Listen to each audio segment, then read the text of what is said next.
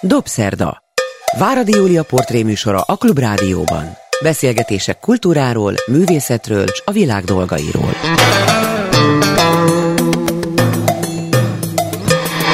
Jó estét kívánok, ez a Dobszerdei Váradi Júlia vagyok. Jó napot kívánok azoknak, akik vasárnap délben az ismétlésben hallgatják a műsorunkat, vagy az interneten a nap bármelyik szakában. Fazekas Gergely a vendégem. Gergő, mert én így ismerem nagyon régóta, kisgyerekkorából hallottam róla, mert hát a felmenői közül szinte mindenkit ismerek. Ez a hallgatókat nem fogja annyira érdekelni, de engem azért igen, hogy mi lett abból az annak idején már csodálatos kisfiúból, akiről akiről csak dicséreteket lehetett hallani. És hát egy jó ideje látom, hogy mi lett belőle. Fantasztikus zenetudós, igazi, komoly zenetörténész. Nem tudom, hogy van-e erre jó szó, ha valakibe beleépül a zene, és azon keresztül látja a világot, mert én úgy képzelem, hogy te ilyen vagy. Ezt én jól gondolom, vagy azért ráteszek egy-két lapáttal?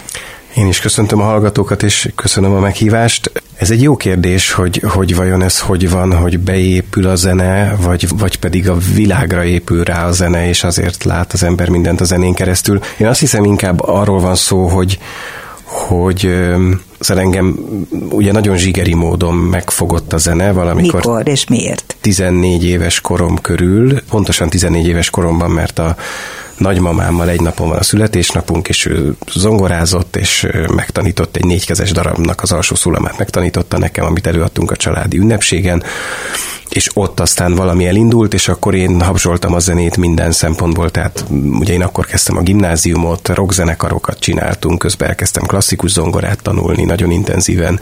Azért, mert nagymamát zongorán tanította meg az első lejátszható darabot. Ő, aki egyébként kiváló és nagyon híres szociológus máig a szakmában nagy elismerésnek örvend Losonci Ágnes. Én nem tudtam, hogy ő tudott, vagy tud zongorázni. Igen, igen, hát most már ugye 96 éves, tehát nem zongorázik, de, de nem nagyon szépen zongorázott, és nagyon, tehát szerintem elég gyakran zongorázott. De az ember szóval nekem, hogy belőle zongorista legyen. Nem hiszem, hogy föl, mert rengeteg minden fölmerült, hogy ő belőle mi lehetne, és szerintem a zongorista az nem volt közte, a zongor az hozzá, vagy a zene az hozzá tartozott mm. ahhoz a, nem tudom, polgári neveltetéshez, amiben ő részesült, és, és akkor nálam, nálam, nálam ez itt indult el, és tehát, tehát hogy az egésznek a, az alapja az tényleg egy ilyen nagyon zsigeri ilyen élmény, hogy a zene nagyon sok mindent megmozgat bennem, és, a, és aztán én azért nem lettem gyakorló zenész, bár zongorázom én is viszonylag sokat magamnak, meg a család örömére, meg a szomszédok örömére, meg a nem tudom, zenetörténet óráján jelenlévő hallgatóim örömére vagy bánatára, de de ugye ahhoz, hogy az ember egy, nem tudom, komoly klasszikus zongorista legyen, ahhoz hamarabb el kell kezdeni, tehát a 14 év az már túl késő.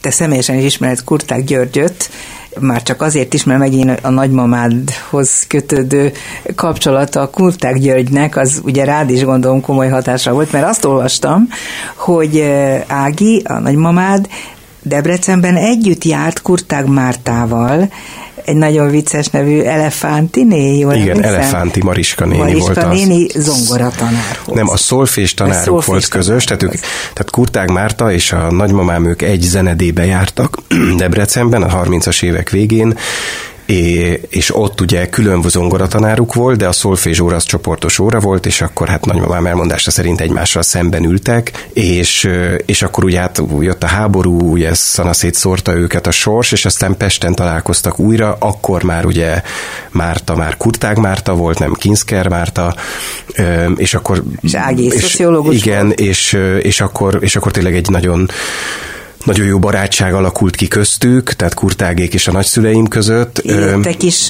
úgy, hogy te is otthon voltál? Vagy ilyen emlékem igen? nincs, mert, mert az igazán intenzív fázis az ő barátságunknak azt hiszem a 60-as évek vége, 70-es évek eleje volt. Nem, 70-es évek végén is valószínűleg jöttek még, és aztán ugye Kurtág a 80-as években lett egy ilyen, hát, hát a kortárzenének egy világsztárja, aztán kiment ugye Európa különböző nagyvárosaiban élt, és akkor nyilván emiatt meg, hogy mondjam, meglazult a kapcsolat, de valójában ez sose romlott el, és aztán én ugye egészen más vonalon kerültem kapcsolatba kurtággal, részben először, mint ilyen zenehallgató, rajongó, a 90-es évek elején. hozzá bármire? Nem, nem, én nem jártam hozzá, mert tehát egyrészt ugye zenetudósként akkor se jártam volna hozzá, hogyha még tanított volna a zeneakadémián, de amikor én elkezdtem a zeneakadémiát, akkor már nem tanított. De mesterkurzusain ott voltam, tehát ő ugye a 90-es évek elején rendszeresen tartott szombathelyen a Bartók szemináriumon kurzusokat, amikre lementünk. Meg a Balatonnál is. Voltak ugye? ezek a földvári napok, amiket még a Strém Kálmán nevű uh-huh. nagy koncertszervező szervezett, és aztán, hát hogy ez nekem kurtákhoz van egy ilyen nagyon furcsa, ilyen részben, emberi részben szakmai nagypapa viszonyulásom. Meg, meg szakmai nagypapa. Azért kérdeztem ezt, azért rögtön itt bedobtam kurták nevét, mert te most az utóbbi időben erről vagy igazán híres, a sok minden mellett, hogy egy tényleg csodálatos elemzést írtál a kurták operáról, amit a szkálában mutattak be annak idején premier előadásként, aztán ment sok helyre, és hál' Istennek Budapesten én is láthattam hallgattam a műpában, de hogy ezért az írásodért kaptál egy olyan díjat, ami azért furcsa, mert nem vagy újságíró, vagy nem annak tartod magad elsősorban, és mégis minőségi újságírói díjat kaptál. Na, ezt mindannyian irigyeljük, akik újságírók vagyunk. Igen, ez egy nagyon érdekes kérdés egyébként, hogy, hogy, hogy, hogy én mi vagyok, mert, mert ugye ez egy picit olyan, tehát ez egy kicsit hasonló kérdés, hogy ki a zeneszerző, aki elvégezte a zeneszerzés szakot, vagy aki zenét szerez. Tehát ki az újságíró, újságíró, aki újságírói képzést végzett, vagy újságot ír. Mm. Tehát, hogy, hogy ugye az ember nagyon sokféle szöveget hozhat létre, én is sokféle szöveget hozok létre, a, nem tudom, az SMS-től a, a szakmai tanulmányig mondjuk ez a spektrum, és akkor nyilván attól függően, hogy kihez szólok, más nyelvet használok, és én, én nekem ez mindig egy fontos dolog volt, hogy, hogy részben nyilván a családi háttérből fakadóan, az érdeklődésemből fakadóan, a lehetőségeimből fakadóan én azért egy ilyen nagyon elit világba, mármint a szellemi elit világába kerültem, tehát a zenetudományi tanszék, egyáltalán a zenetudomány, mint közeg, az, egy, az, az tényleg a, ugye hagyományosan is így gondolunk rá, és van is benne valami igazság, hogy az egy az elefántcsontoronynak ugye valahol a felsőbb régióiba van, mert az embernek kell tudnia nyelveket, meg kottát kell olvasni, meg mindenféle. Hát meg ismernie kell mondjuk meg, azt, hogy mi a különbség két Bach fuga között, majd erről Így van, meg, meg, mi a különbség Bach és Handel között, meg Kurtág és Ligeti között, és, és szóval, hogy, hogy, hogy, és közben meg én azt érzem, hogy, hogy egyrészt ez egy nagyon fontos dolog mindaz, amit a zenetudomány létrehoz, Másrészt természeténél fogva ez egy tudomány, ami, ami nem mindenkihez szól, már mint a maga tudományos, kikristályosult, tényleg ilyen lé, lé, légüres terébe, vagy laboratóriumi közegébe, és hogy nekem ez egy nagyon fontos érzésem volt végig, amíg zenetudományi szakra jártam, és utána is, amikor elkezdtem már, hogy mondjam, felnő zenetudósként működni, hogy, hogy azt a tudást, amit én megkaptam mert megkaphattam, azt valahogy Átad. átadjam, igen, a, mindazoknak, akik mindenféle okokból ebben nem tudnak közvetlenül hát, részesülni. Hát, konkrétan ebben a helyzetben, a Milánoi Skála előadásán, ahol te nagy szerencsével ott lehettél és végignézhetted az opera előadást, ami eszelősen nagy siker volt a, a külföldi újságok cikkei szerint is. Szégyenletes módon úgy tudom, hogy egyetlen egy magyar újságíró sem volt jelen, hogy beszámoljon arról, ami ott történt, és te voltál az egyetlen, aki ezt megtetted az úgynevezett újságírók helyett. Igen, igen, ugye valam, tehát ugye több előadás ment akkor 2018-ban, és a, talán a második vagy a harmadik előadásról a muzsikába, egyébként a muzsika folyóirat hát, print verziójának az utolsó számába Farkas Zoltán írt egy nagyon szép, hosszú cikket a, a, a Kurtág operáról. De ez nem menti azt, hogy oda egyetlen újságírós. Igen, ez egy nagyon érdekes kérdés, mert, mert szerintem ez, ez, ez nem az újságírók hibája szerintem, hanem valahogy az egész kulturális életnek a szétesettségét mutatja, hogy, hogy, hogy itt volt egy sokak számára nagyon jelentősnek tűnő esemény, és itt a sokakon tényleg az egész világnak a klasszikus zenei életét értem 76 nemzetközi újságíró regisztrált, és másnap reggel megjelent a New York Times-ban a kritika, meg a Frankfurter Allgemeine Zeitungban, meg a Le Monde-ban, meg az El País-ban, meg a Guardian-ben, meg mindenhol, és hogy, hogy én azt gondolom, hogy az tényleg, tehát hogy, hogy ez én nem hisz, személyesen is ismerek rengeteg embert, aki nagyon szívesen is jót írt volna erről, de hogy, hogy nincs, illetve nem volt 2018-ban olyan orgánum, aki rászánt volna mondjuk 150 ezer forintot, hogy egy fapados repülőjegy és egy hotel kifizetésével egy újságírót kiküldjön, és egyébként bizonyos értelemben ez is egy ilyen szerencse kérdése volt, mert én se azért voltam ott, hogy írjak a darabról, hanem interjúkat készítettünk egy dokumentumfilm egy számára, ami nem valósult meg, és aztán egy új dokumentumfilm elindult. Ez De egy hosszú már és... megvan az, amit kurtágról forgattatok? Igen, tehát akkor volt egy ötlet, hogy csináljunk egy dokumentumfilmet, de azt megcsináltuk az interjúkat, de abból nem lett semmi. Kinek az ötlete? Vagy ez Gőz Lászlónak volt az ötlete. a BMC, a BMC ötlete volt, és egyébként ez egy nagyon értékes anyag, ez a BMC archívumában megvannak ezek az interjúk. Egyébként nem lett egy látható film belőle? Azért, mert, mert ez egy utolsó utáni, utolsó utáni pillanatban jött ötlet volt, és nem volt hozzá rendező, hanem csak tényleg így, így az volt bennünk, illetve hát Gőz Lászlóban, hogy hogy hát e, muszáj lenne beszélni ezekkel az énekesekkel, rendezővel, egyébként ugye a kurtágékkal is beszélgettünk két órát, és ezek tényleg hihetetlenül értékes anyagok, tehát most ősszel volt a zenetudományi tanszéken alakult egy ilyen közép-európai kutatócsoport, és szerveztünk egy konferenciát, egy nemzetközi konferenciát a Zeneakadémia Bartók versenyéhez kapcsolódóan, és ott például egy, egy nagyon jeles kurták kutató nő, egy angol nő, Rachel Beckless Wilson tartott egy előadást, ahol részben ezekből az interjúkból, tehát elkért, megkérdezte, hogy ezek hozzáférhetőek, átküldtük neki, tehát ez tényleg ilyen forrás értékű anyagok, és én ezért mentem, hogy, hogy az interjúkat megcsináljam, és amikor rájöttem, hogy így alakult, hogy nincs ott magyar újságíró, én meg végül is egy, ugye arra képeztek ki, hogy írjak a zenéről, hogy nekem muszáj, hogy erről akkor ezt, ezt megörökítsem írásban. Hát ezt nagyon-nagyon jól tetted, és gratulálok ehhez az abszolút joggal megszerzett díjathoz.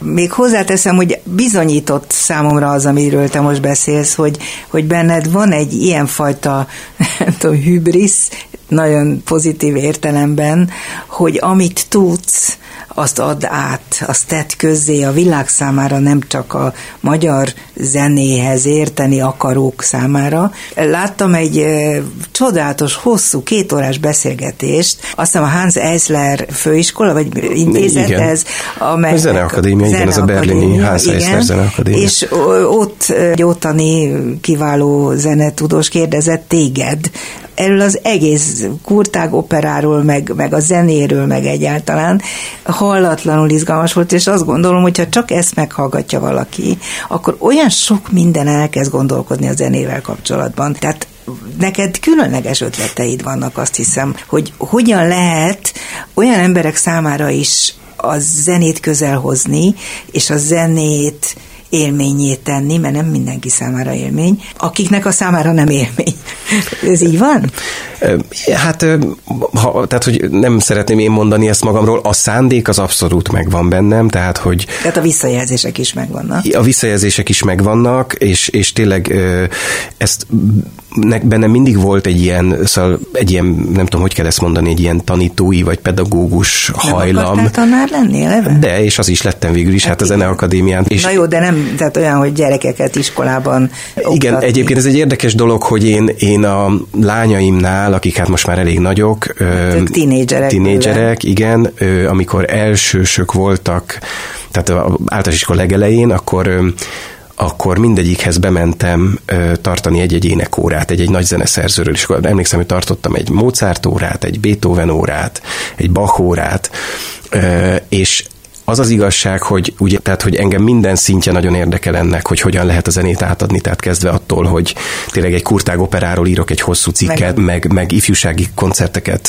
vezetek, nem tudom, a Műpában vagy a Zeneakadémián, odáig, hogy hogy lehet hat éves gyerekeknek beszélni a zenéről. És azt kell mondjam, hogy, hogy bizonyos szempontból sokkal, sokkal, sokkal nagyobb kihívás hat éves gyerekeket tanítani, mint, mint zeneakadémistákat. Nyilván nem a szakmai része, hanem hogy hogy tudom úgy megfogni őket, hogy tényleg odafigyeljenek. Tehát az az igazság, hogy amikor általános iskolai tanárokkal szemben, nem tudom, szülők fölhorgadnak, hogy így, hogy úgy, hogy miért nem így tanít, miért nem úgy tanít, én ugye ezt tényleg a saját bőrömön megtapasztaltam, hogy bent töltöttem egyszer, negy vagy egy párszor 45 percet egy ilyen kis, egy ilyen kis hangyabolyban, ami egy elsős osztály, vagy másodikos osztály, hogy az én egy-egy ilyen szülőt beküldenék, hogy egy órára közd le őket úgy, hogy még valamit át is adsz, amit át kell adnod, mert ez valami elképesztő. De az az érzésem. Sikerül, de, de az az érdekes, hogy, hogy sokkal jobban izgultam előtte, mint mhm. egy általános zenetörténet órán, ahol persze nyilván abban van gyakorlatom,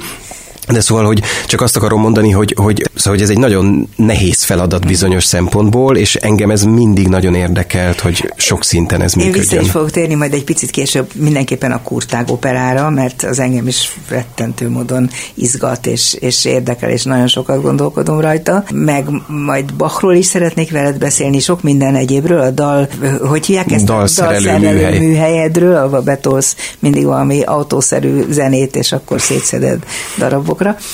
Viszont arra gondoltam, egy nagyon trükkös dologra, hogy mi lenne, ha én most eljátszanám, hogy én egy hat éves kislány vagyok, és még nem nagyon találkoztam zenével, és te bejössz az én osztályomba, és megtartasz nekem egy órát, úgy, hogy azt szeretnéd, hogy megértesd velem, hogy ez egy olyan dolog a világon, ami boldogságot hoz az ember életébe. Hogy kezdesz egy ilyet? Tehát a kulisszatitkaidat szeretném kifürkészni. Nem baj? Nem baj, nem baj. A titkaidat elárulni? Ja, hát igaziból nem tudom, hogy vannak-e titkaim, és ugye nyilván ugye itt ez egy, e, e, e, tehát hogy ez egy nagyon élő dolog, tehát hogy mondjuk egy ilyen gondolat kísérletben nem biztos, hogy bele tudok helyezkedni, de persze megpróbálok. Szóval, hogy, hogy nekem, nekem valahogy mindig az van a fejemben, és ezek végsősorban szerintem borzasztóan egyszerű dolgok, hogy, hogy megpróbálom elképzelni azt, akihez beszélek, hogy ő vajon mit érthet ebből. Tehát, hogy szerintem ennek van egy ilyen pszichológiai része. Ugye nyilván én tehát nagyon érdekes, hogyha megnézem a saját pályámon azt, hogy mikor, milyen korosztálynak szóló programokban vettem részt intenzíven, akkor gyakorlatilag a gyerekeimnek a növekedésével megy ez párhuzamosan. Tehát mivel nekem van 6-7 éves korú gyerekem, illetve volt akkor, ezért én azt éreztem, hogy szerintem tudom azt, hogy ők hogy működnek. Na például, mondj egy hogy példát. Nehéz most egy ilyen általános példát mondani. Hogy Tehát, kezded? Hogy... Mit mondasz a gyerekeknek?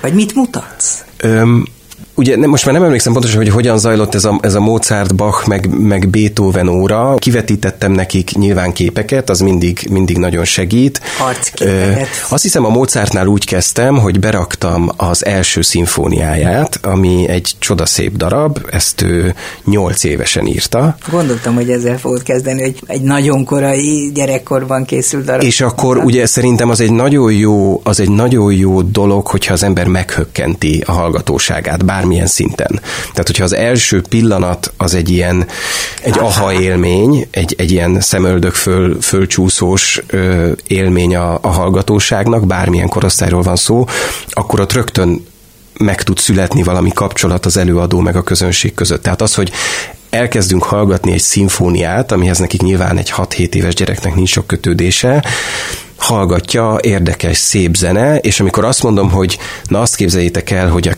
aki ezt írta, az pontosan annyi idős, mint ti, akkor, akkor kapásból ez egy, ez egy ilyen érdekességé hát ez válik. Ez egy, igen. Nyilván. És akkor nyilván, nyilván, nyilván korosztálya válogatja, hogy hogyan lehet róla beszélni, az, hogy elmond az ember érdekes történeteket, az biztos segít.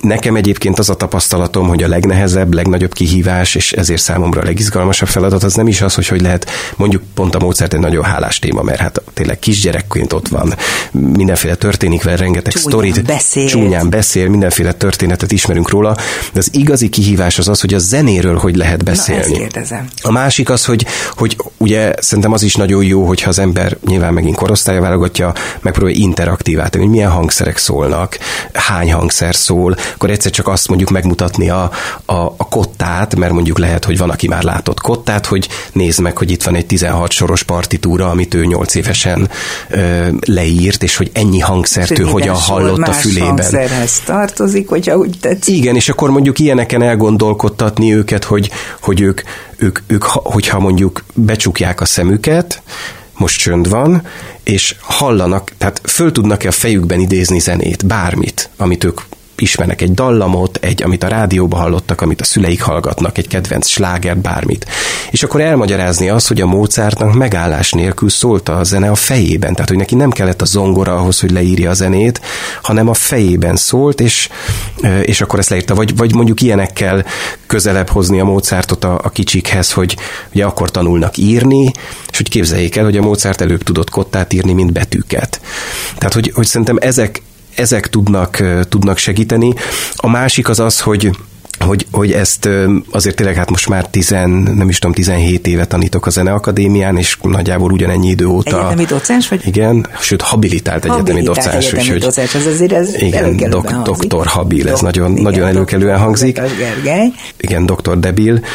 Szóval, hogy, hogy, hogy próbálom elég tudatosan csinálni, hogy valahogy keverni a, az anekdotikus szórakoztatót a komoly mm. dolgokkal, és, és nekem az a tapasztalatom, és ez nyilván ez is egy érzet, amit az ember hosszú évek alatt tapasztal meg, hogy tehát nem azért beszélek, mert nekem az jó, hanem azért beszélek, mert szeretnék valamit átadni. Ha valamit szeretnék átadni, akkor nekem folyamatosan detektálnom kell a közönséget. Tehát a visszajelzésekre Igen, és hogyha érzem, hogy esik a figyelem, akkor kell valami olyat bedobni, amitől ami kizökkenti őket abból az esetleg valamilyen, mint egy szakmai dolgot el kell magyarázni, ez lehet, hogy nem annyira izgi, de mégis csak fontos. A Zoom beszélgetések neked nem voltak nagyon a Én gyűlöltem a Zoomot. Én, én, én, én engem annyira megerült, tehát nagyon érdekes, hogy nekem a Zoom korszak, a Covid alatti tapasztalatok, ami egyébként egy csoda volt, mert hogy megmentette a semmihez képest a dolgot.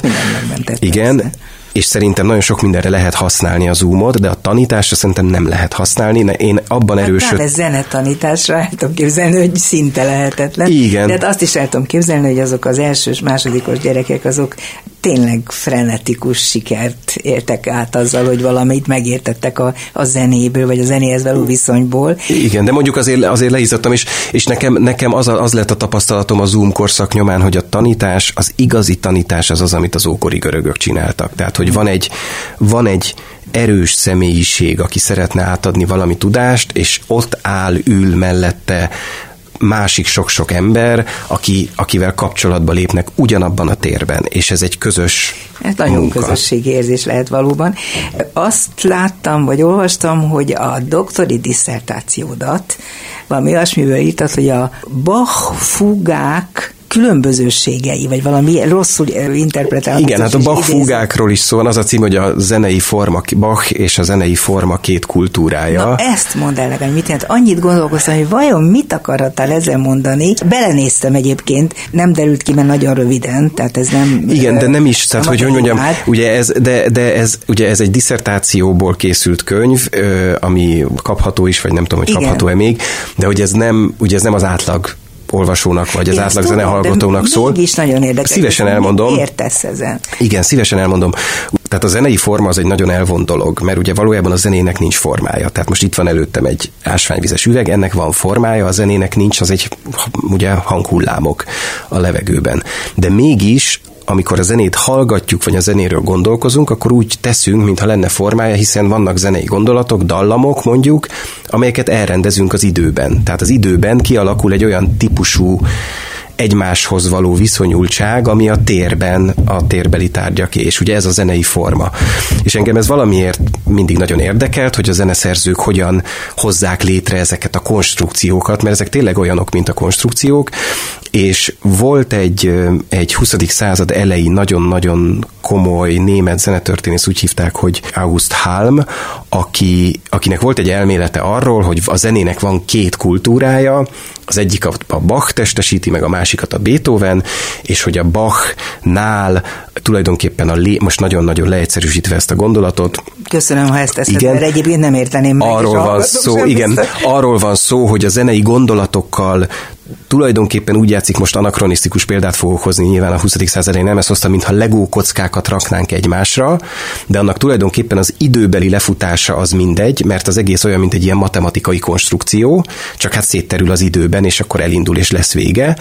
És ez, ez, ez az egyik kultúrája a zenének, és a másik, ez és a ezek a, ez a Bach, és ezek a Bach fúgák, és a másik kultúrája a zenének, amit a Beethoven szonátái testesítenek meg, ahol pedig nem egy ilyen körben forgó matematikai konstrukció van, hanem a dráma az a metafora, amit ő használ, ahol van egy tulajdonképpen egy ilyen nem verbalizálható történet, haladunk valahonnan valahova, vagy a Bachnál nem haladunk valahonnan valahova, hanem ott a belső összefüggések ilyen körkörösen egymást erősítik. Ez érdekes, soha nem gondoltam és, volna. És akkor én ez izgató, ez, ez, ez megfogta a, a fantáziámat, aztán találtam egy másik nagyon izgalmas könyvet, egy Karol Berger nevű mai nagy zenetörténésznek egy nagyon vitatható elmélete arról, hogy a zenei, hogy egyáltalán az idő fogalma a zenében hogy változott meg a 18. század közepén, annak az a címe a könyvnek, hogy Bach's Cycle, Mozart's Arrow, ami tulajdonképpen ugyanerről szól, hogy a Bachnál egy ilyen ciklikus, ciklikus időfogalomról van szó, és a Mozartnál meg egy, egy nyíl, irányába. ami megy előre, uh-huh. és végső soron én azt próbálom demonstrálni a, a, a könyvemben, vagy diszertációmban, hogy ez valójában egy nagyon is jól megfogható dihotómia zenében, de nem lehet korszakokra szétbontani, mert Bachnál is van, ami nyílszerűen működik, és van, ami ciklikus körszerűen működik, és akkor erre hozok nagyon sok példát, és ezt nyilván ugye ez, ez mind a zenei formáról szól, és akkor ehhez mindenféle persze korabeli irodalom, meg mai szakirodalom hozzájön, és Köszönöm, hogy ebbe valami. beavattál mégiscsak, mert akkor most már nem fog kilukadni az oldalam. Doktor Habil Fazekas Gergő Gergelyel beszélgetek a Dobszerdában, zenetudóssal, zenetörténésszel, a zenéről szerintem mindent tudó szakemberrel, akinek azt gondolom, hogy olyan kötődései vannak nem csak a zenéhez, hanem az irodalomhoz, a kultúrához általában, amilyen kevés embernek jut sorsául, vagy osztály részéül, most szó szerint is mondom ezt. Utaltunk már arra, hogy kik, milyen család vesz, vagy vett körül téged. Szabad erről is egy picit kérdeznelek? Nem felejtettem el, hogy kurtágról és beszélgetünk, majd Bachról már szó esett. Azt írtad valahol, és lehet, hogy ezt éppen abban a gyönyörű szövegben olvastam, amit édesapád halálával kapcsolatosan írtál. Én ezt szép irodalmi szövegnek gondolom, és azt hiszem talán a literám meg is jelent. Egy megrázóan szép dolog a te nagyon korán meghalt édesapád haláláról és a hozzáfűződő viszonyodról.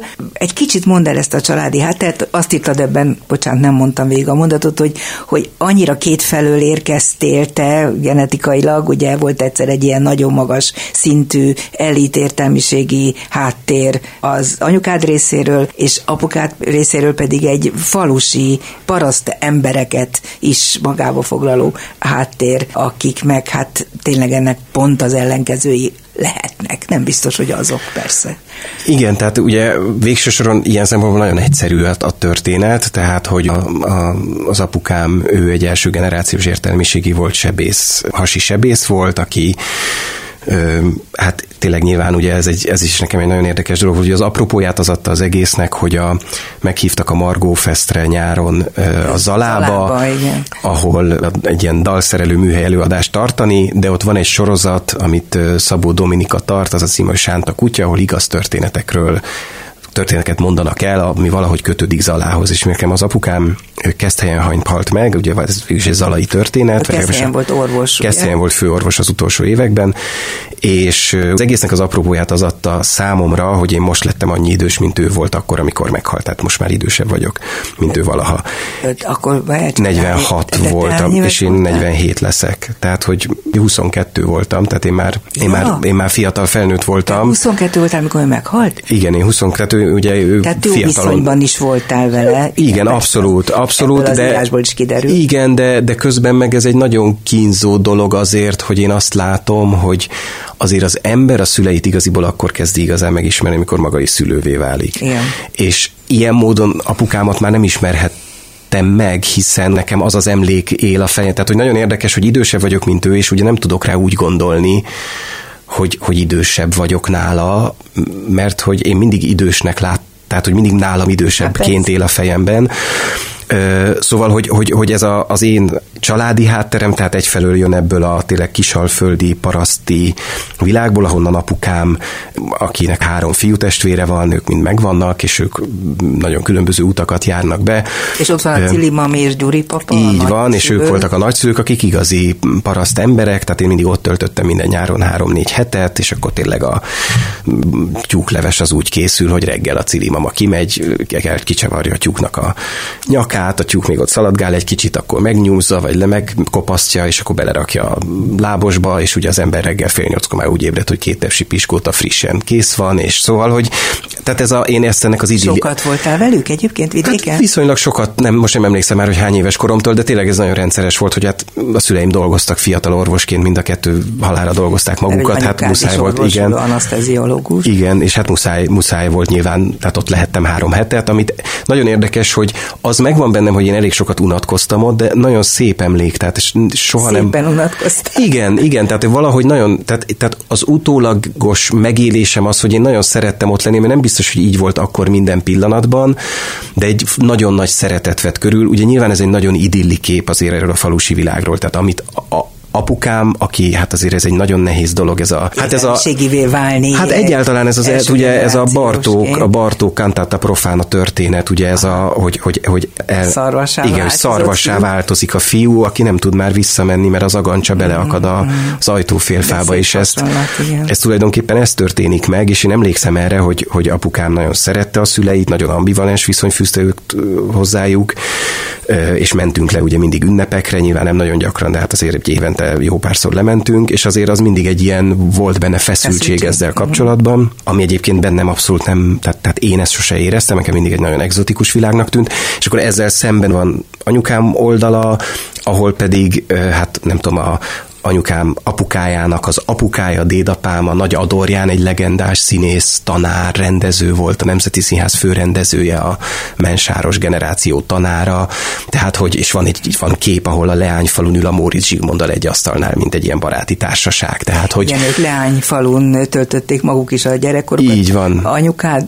nagy anyukája is, tehát a nagyszülők is, meg aztán a te anyukád. És hát én is, tehát a, ugye volt és a kisalföldi nyaralás, aztán jött a Leányfalusi nyaralás, és ez nagyon érdekes volt, ez a, ez a, ez a két Egy világ. közgazdász nagypapa, nagyon jó nevű közgazdász, ugye jól emlékszem? Igen, igen. E, Van egy író, történész, filozófus nagybácsi, anesteziológus anyuka, sebész apuka, tehát hogy így körbe vagyok bástyázva, de én úgy élem meg, hogy, hogy hogy az, hogy, az, hogy a másik oldalról viszont, viszont ez a parasztiág torkollott belém, ez, ez nagyon sokat segít abban, hogy én ne egy ilyen egy ilyen, mert azért, azért ebben a nagyon hiperértelmiségi világban, és most tényleg nem akarok ebben nagyon mélyen belemenni, de azért szerintem nagyon erősen jellemző ez a fenhéjázás. magabiztosság. Igen, meg, meg az, hogy... jobban tudunk. Igen, minden jobban tudunk. azokat, akik nem. Igen, igen, és még akkor is, hogyha, hogyha sokan azt mondják, hogy dehogy, de, dehogy is, a viselkedésből ez abszolút lejön. Hát meg abból nyilván, hogy nagyon sok helyzetben könnyebben tudják az életüket vezetni azok, akiknek ennyi lehetőségük támadt arra, hogy kulturálódjanak, hogy zenéhez hozzájussanak, igen. hogy irodalomhoz, és És ez egyfelől így van, más meg azt gondolom, hogy ott meg más problémákat kreálnak Persze. maguknak, és pont ugyanolyan nehéz mindenkinek az élete. Nehézsége természetesen. Igen, igen, igen.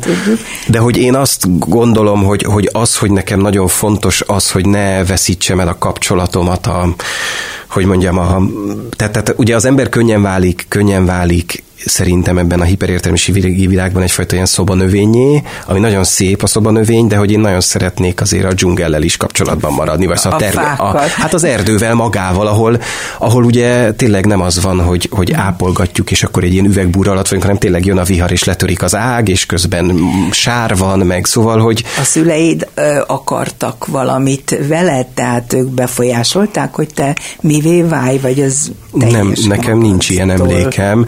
Ö, közvetve, közvetve negatívan befolyásoltak annyiba, hogy én azt biztosan tudtam, hogy nem akarok orvos lenni. Hmm. Tehát ezért ez, ez rossz, bennem... Rossz tapasztalataid voltak azzal, hogy apukád egy... vagy anyukád orvosként Nem, ez egy nagyon naív, gyere, nagyon naív ilyen gyerek perspektíva, hogy annyira sokat dolgoztak, Igen, és annyira azt éreztem, hogy sokkal többet lenne jó együtt lenni, hogy én, én azt éreztem, hogy én nem akarok, és ugye én is ugyanúgy iszonyatosan sokat dolgozom, tehát hogy ez, ez nem gondolom, hogy ezen múlik, de hogy ez valamiért bennem volt, hogy én orvos nem szeretnék lenni, és, és, és igaziból nekem mindig, tehát, tehát én nagyon hálás vagyok azért, ugye nekem azért volt, pont amikor érettségiztem, akkor nem indult zenetudományi szak abban az évben, mert De két évente tudtad, indult, hogy tudtam, menni. hogy oda akarok menni, és akkor ugye ez az igazi elkényeztetett budai értelmiségi gyerek hova megy filozófia szakra. Hát ki megy filozófia szakra. Mennyi időt hagytad ott? És egy pár évig jártam, fölvettem elé a magyar szakot, én nagyon sok esztétika szakos órára jártam, hát a, még a Balassa Péter, Heller Ágnes,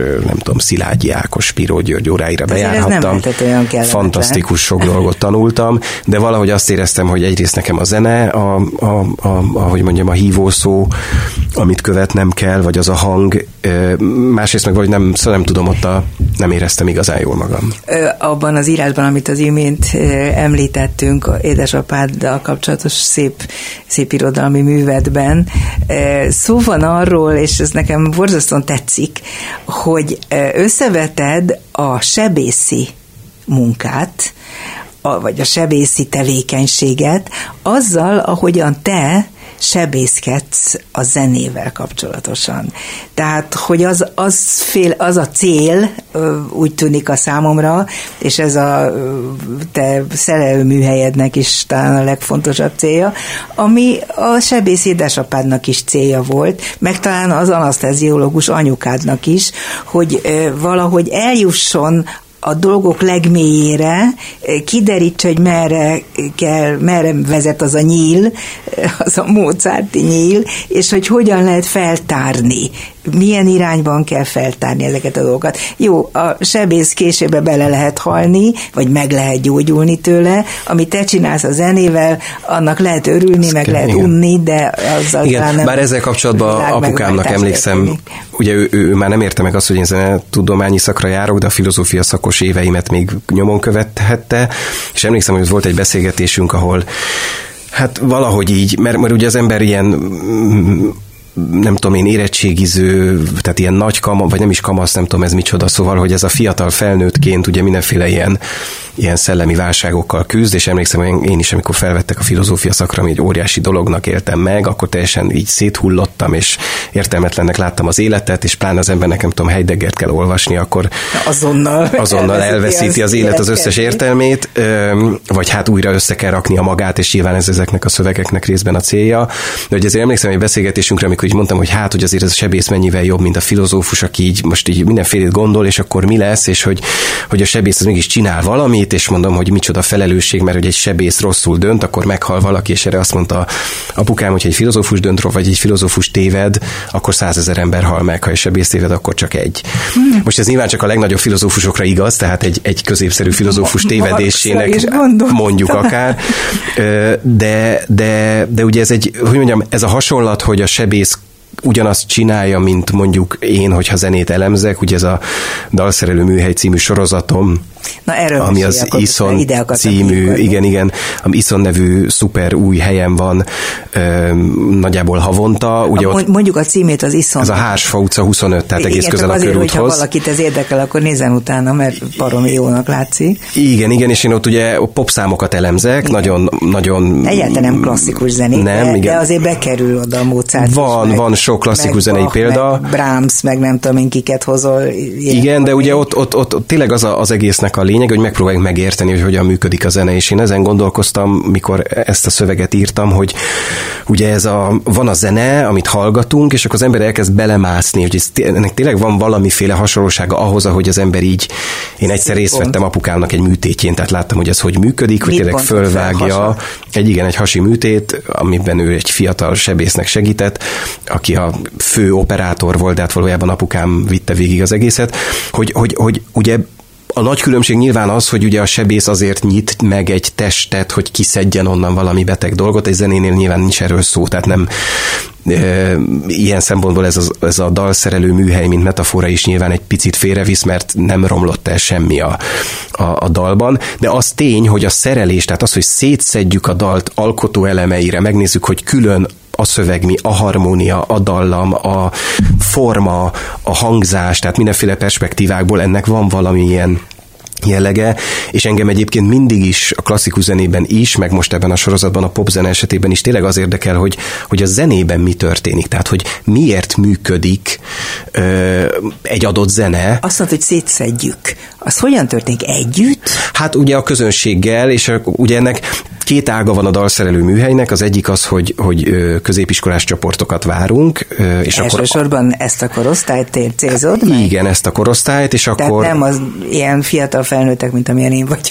Nem, és ők megjöhetnek, ők megjöhetnek a tényleg egész 90-ig fiatal felnőttek jöhetnek a, a nyilvános előadásra, és a, a középiskolás csoportoknál az egy fokkal interaktívabb, tehát ott tényleg közösen, vagy én próbálom kérdezgetni őket, és ah, akkor valahogy rávezetni. Tehát egy kicsit olyan, mint az általános iskolai tanórád volt végső soron egy kicsit olyan, ugye nyilván egy, egy, egy nyilvános előadásnál, ahol ott ül nem tudom én 70-80 ember, vagy 60-70 ember, ott, ott, ott nem tud annyira interaktív lenni, de, de hát végül is egy köz, ott, ott van egy közönség, és ilyen módon együtt szedjük szét, és aztán nagyon izgalmas beszélgetések szoktak lenni a végén. Miért fontos az, hogy popzene? Nem mindegy? Mert éppen ezt akartam volna következőként veled megbeszélni, hogy, hogy valahogy az embert egyre jobban zavarja, vagy zavarba ejti ez a műfajbeli különbségtétel, a zenében is, egyébként irodalomban is engem az utóbbi időben gyakran zavar ez.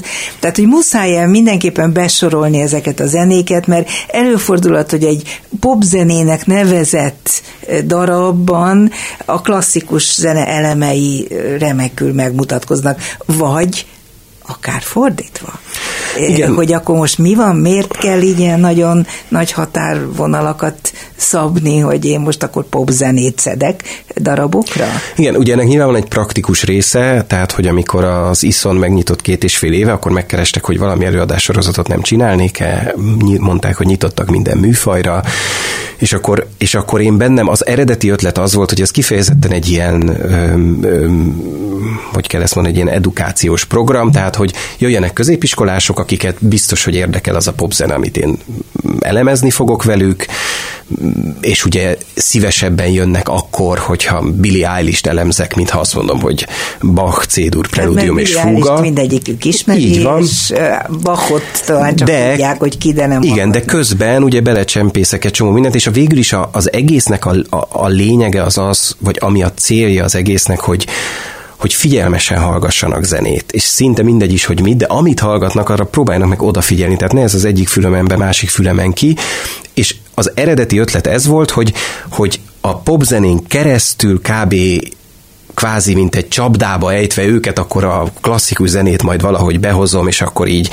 És közben nagyon érdekes élmény volt az, hogy most már azért a 13. dalnál tartok, így az elmúlt nem tudom két és fél évben, és ezt tényleg úgy kell elképzelni, hogy itt másfél órán keresztül elemzek egy hogy három perces számot. Milyen alapon hozott be Billy eilish azért, mert ő a leg Igen, mostanában. Abszolút, ez egy nagyon fontos szempont. Van most Taylor Swift. Taylor Swift, ez az. Igen. Hát az nincs olyan korosztály, amely ne tudná ki a Taylor Swift. Tehát te meglovagolod akkor ezek szerint a, Abszolút, tehát hogy, hogy nekem, Igen, de hogy, tehát, hogy, hogy nekem a nagyon érdekes élmény az volt, hogy mivel először csak eszközként akartam használni a popzenét, és én mindig nagyon szerettem a popzenét egyébként, meg mindig is érdekelt. Volt kis zenekar? Volt zenekarom is, meg a gimnáziumban is voltak mindenféle zenekaraink, de, de, de nagyon érdekes, hogy most már így a nem tudom hányadik dal és két és fél év tényleg intenzív munka után azt érzem, hogy ezek tényleg önmagukban is borzasztóan izgalmas zenei jelenségek is, meg kulturális jelenségek is. Tehát, hogy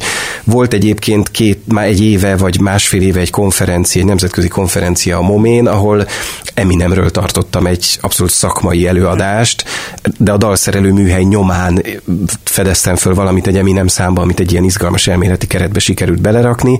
Szóval csak azt akarom mondani, hogy, hogy, hogy, hogy ez egy borzasztó érdekes tapasztalat nekem, hogy, hogy az derül ki, hogy ezek a mainstream popzenék nagyon izgalmasak. Ugye az, hogy, az, hogy igen, meglovagolom, abszolút, tehát ez egy felvállalt dolog, hogy én kifejezetten mainstream popzenével szeretnék foglalkozni, tehát nagyon sokan, akik jönnek ezekre a dalszerelőkre, estekre kérdezik, hogy de hogy nem akarok-e, nem tudom, Deep Purple-ről, vagy mit a mm-hmm. Beatlesről, vagy Rolling Stones, vagy Guns N' Roses, vagy nem tudom. És lehet, Én hogy majd... Guns N' Rosesról azt olvastam, hogy a kedvenc. Nagyon szeretem a Guns N' Roses-t, igen. miért nem? Mert, mert e, tehát el tudom képzelni, hogy eljön majd az az idő, amikor lesz, nem tudom, dalszerelő műhely retro ülés, de hogy engem most kifejezetten az érdekel, hogy a mai popzenében, tehát hogy ami 2023-ban, vagy a 2020-as években menő, és megszólít milliókat, sőt, százmilliókat, ezek a zenék hogyan működnek. És egyébként ugye ez egy nagyon érdekes élmény megint csak, ami hát tulajdonképpen alakult, mert nem tudatos volt, hogy én ugye Bachal foglalkoztam zenetörténészként, szinte kizárólag, vagy hát meg barokzenével, és akkor elvitt a, a, a szakmai életem a kurtág zenéje felé, közben a másik oldalon, hát ez is a szakmai életemnek egy másik ága a dalszerű, mely elvitt a kortárs popzene felé, és akkor egyszer csak arra jöttem rá, hogy jé, hát végső is én kortárs zenével foglalkozom, aminek hát az egyik pólus a kurtág, a másik pólus a Taylor Swift Igen. vagy a Billie Eilish.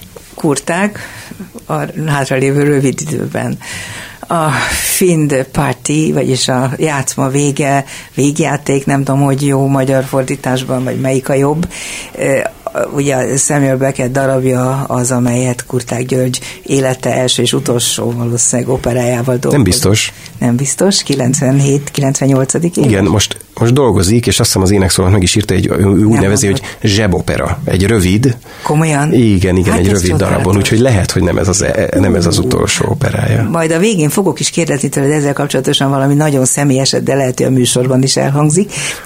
Azt olvastam, és azt is tudom, te biztos nálam sokkal jobban, hogy ezt az operát tulajdonképpen, ami ugye az élet végéről szól, drámaian és, és, és egészen lenyűgözően, ezt Kurtág Mártának köszönhette tulajdonképpen Kurták György, mert azt nyilatkozta, egy interjút olvastam vele, hogy depressziós volt méghozzá nagyon éveken át, és Márta addig-addig beszélte rá, és nyüstölte, amíg azt mondta, hogy na jó, akkor megírom az operát. Tehát ő azt gondolja, hogy ez is Márta, aki hát mint egyik fele úgy élt vele, és rettenetesen hiányzik neki.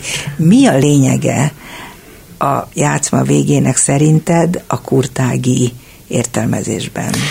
Húha, hát erre nem biztos, hogy egy pár percben tudok válaszolni. Ugye az, hogy Kurtág Mártának kulcs szerepe van a darab létrejöttében, ez teljesen evidens. Ugye maga Kurtág úgy hívt vagy úgy nevezte egy interjúban, hogy Márta számára a múzsandár. Tehát, hogy egyszerre múzsa és zsandár, aki mhm. ugye egyrészt inspirálja, másrészt meg tényleg ö, konkrétan, ö, hogy mondjam, nem csak egyszer megteremti a feltételeket, hanem, hanem beszorítja azok közé a feltételek közé, amelyek nélkül nem tud elkészülni a darab. Ugye ennek nagyon-nagyon hosszú története van, és ez is egy lenyűgöző történet egyébként, hogy, hogy Kurtágnak a figyelmét Beketre Ligeti György hívta fel 1900 1956-ban vagy 57-ben, amikor... Mindent Ligetinek köszönhet. A Ligetinek és Mártának, és igen. Mártának. Ami biztos, hogy egyfelől igaz, másfelől meg nyilván azért a saját, a saját, igen, igen, tehát hogy azért a saját perspektívája önmagában is borzasztóan gazdag, de ami egészen elképesztő, hogy 57-ben látta az első előadását ennek a darabnak. Igen. Azt hogy találkozott volna Bekettel, azt írta, de valahogy rájött, hogy nem tudna tőle mit kérdezni. Igen, igen, igen, és ők ugye sose találkoztak, de hogy akkor megvette a könyv ugye a kiadott, tehát a szövegkönyvet, vagy hát a drámának Igen. a szövegét, és ez máig az a 70 éves kötet ott van vele, darabokra szakadva, és ebből dolgozott a, az operában. De hát, ugye jól érzem én, hogy ő saját magát írta meg. Abszolút, és ezt mondta is, hogy ugye hát itt van, ugye négy szereplő van, hát egy teljesen abszurd szituáció az egész, van egy kerekesszékben ülő vak író, aki dolgozik ugye egy, egy, egy, egy regényen, amit próbál befejezni, ugye ez a befejezés egy alaptémája az hát egész műnek. És kerekesszékben ül, és igen, próbálja befejezni. Igen, és akkor ugye van egy szolgája, aki biceg, de ő az egyetlen, aki tud mozogni, mert hogy van még két szülő, a, a főszereplőnek a két, az apja és az anyja, akiknek nincs lábuk, és egy-egy kukában élnek. Ugyan és az egyikük meghal, és ez a két öreg, ez tényleg olyan szeretettel van megzenésítve az ő szövegük, szerintem sok szempontból egyébként el is tér a Beketti, uh-huh. ilyen nagyon rideg, és... Igen, és sokkal barátibbnak tekinti ezt a kapcsolatot. Igen, én, én valahogy azt érzem, hogy, és szerintem ez az, ami tehát számomra az egyik csodája ennek az operának az, hogy ugye a Beckett szöveg azért Becketnek általában, és különösen a, a Fendő Party az egy ilyen nagyon rideg szöveg. Humoros, de azért, azért nagyon kemény és szikár, és, és valahogy ilyen fedő alatt tartja az érzelmeket, vagy szóval kihűti az egészet. És, De nála nem. És, és a kurtákban az a csodálatos, hogy, hogy valahogy érzelemmel teríti meg ezt az egészet, és ezzel sokkal közelebb hát, tudunk kerülni hozzá. Sok zsebkendőt láttam a műpában a bemutatón. Igen. Én magam is elő kellett, hogy vegyem nagyon-nagyon megható dolog, ahogy egy ilyen típusú szerző, mint amilyen a Kurták György egy világra szóló tehetség, így búcsúzik el a közönségétől. Saját magától is, a zenétől is, a koncertteremtől is. Tehát egy ilyen nyilvános búcsú, hát az tényleg az embernek a, a minden, minden idegszála így összerendül, rezdül. Utolsó kérdésem, teljesen személyes segítségre van szükségem. Úgy tűnik, hogy ö, tudok kurtággal interjút készíteni. Adsz-e tanácsot, hogy mi az, amiről ne, be, amiről ne beszéljek vele? Hát még egy 5-6 perc, de ne, ne, ne, ne. Bocsánat. Mi az, amiről szerinted ne kérdezem, és mi az, amit tanácsolsz, hogy minél jobban be tudjam őt mutatni a műsorban? Én azt gondolom, hogy nincs olyan, amiről ne lehetne őt kérdezni, megfelelően nem válaszol, tehát, De nehezen beszél egyébként. Igen, ez egy érdekes kérdés, hogy, hogy ugye most ugye készül egy, egy nagy dokumentumfilm, igen, ami hát, ha, igen, ami, amihez ugye csomó, csomót beszélgettünk kurtággal, és, és nagyon érdekes, hogy pontosan úgy beszél, ahogy amilyen a zenéje. Tehát, hogy rengeteg gondolat van a fejében, és nagyon keveset mond ki. Hmm. Rövid, ugye, ezek ilyen rövid igen, gondolatok mindig. Igen, ugyanakkor azért nem szabad elfejteni, hogy itt mégiscsak 90 éves koratáján ő írt egy két órás darabot, tehát hogy, hogy és, és, és, van olyan helyzet, amikor meg egyszer csak elkezd beszélni, és, és, és nyilván nem dől belőle a szó, mert nem egy olyan alkatú ember, de hogy, mm. hogy, hogy, hogy, hogy azért azt gondolom, hogy ez, ez egy ennél sokkal bonyolultabb dolog, mint hogy ő egy ilyen nagyon szófukar, nagyon hallgatag, hallgatag ember. Én személy szerint, igen, Szerintem, ami borzasztóan izgalmas, és ami őt nagyon foglalkoztatja, az minden, ami a gyerekkorához kapcsolódik, és ugye Erdélyhez. a Erdélyhez, ugye Lugoson született, és, és, és ez egy nagyon-nagyon fontos alapélmény. Amiről nagyon nehezen nyilatkozik, és ami egyébként engem a legjobban érdekel, az a zenéje. Tehát, hogy ez, egy, ez is egy nagyon izgalmas kérdés, hogy ő, ő, ő nagyon... magára nem akar rá. Igen, tehát, hogy, hogy, hogy, hogy tényleg mondjuk összevetve Ligetivel, aki elképesztően tudta, hogy mindent hogy Igen. csinál, Kurtágnál van egy ilyen nagyon erősen ösztönös uh-huh. működés. Majd valahogy kihúzom belőle. Talán nagyon köszönöm, hogy segítettél ebben, hogy sikerül-e létrejönne ezt nem tudom megígérni, de ez most itt a Fan, La Fan de, de Party, ez itt most a Le Fan de Party a számunkra is. Itt a vége a mi játszmánknak. Fazekas Gergelyel. Nagyon-nagyon szépen köszönöm, hogy bejöttél a Klubrádióba. Én is köszönöm a meghívást. még órákig, Gergő. A mai műsorban Král Kevin, Mátyus László, Rózsahegyi Gábor, Csorba László, Kemény Dániel, Lantai Miklós, és Pálinkás János segített. Köszönöm szépen az ő segítségüket. A műsorunkat akkor is hallhatják, hogyha nincsen adásban, ugye az interneten is megtalálják, és vasárnap délben megismételjük a Dobszerdát. A szerkesztő műsorvezető Váradi Júlia volt. Köszönöm a figyelmüket, viszont hallásra. Dobszerda. A világ dolgairól beszélgetett vendégével Váradi Júlia.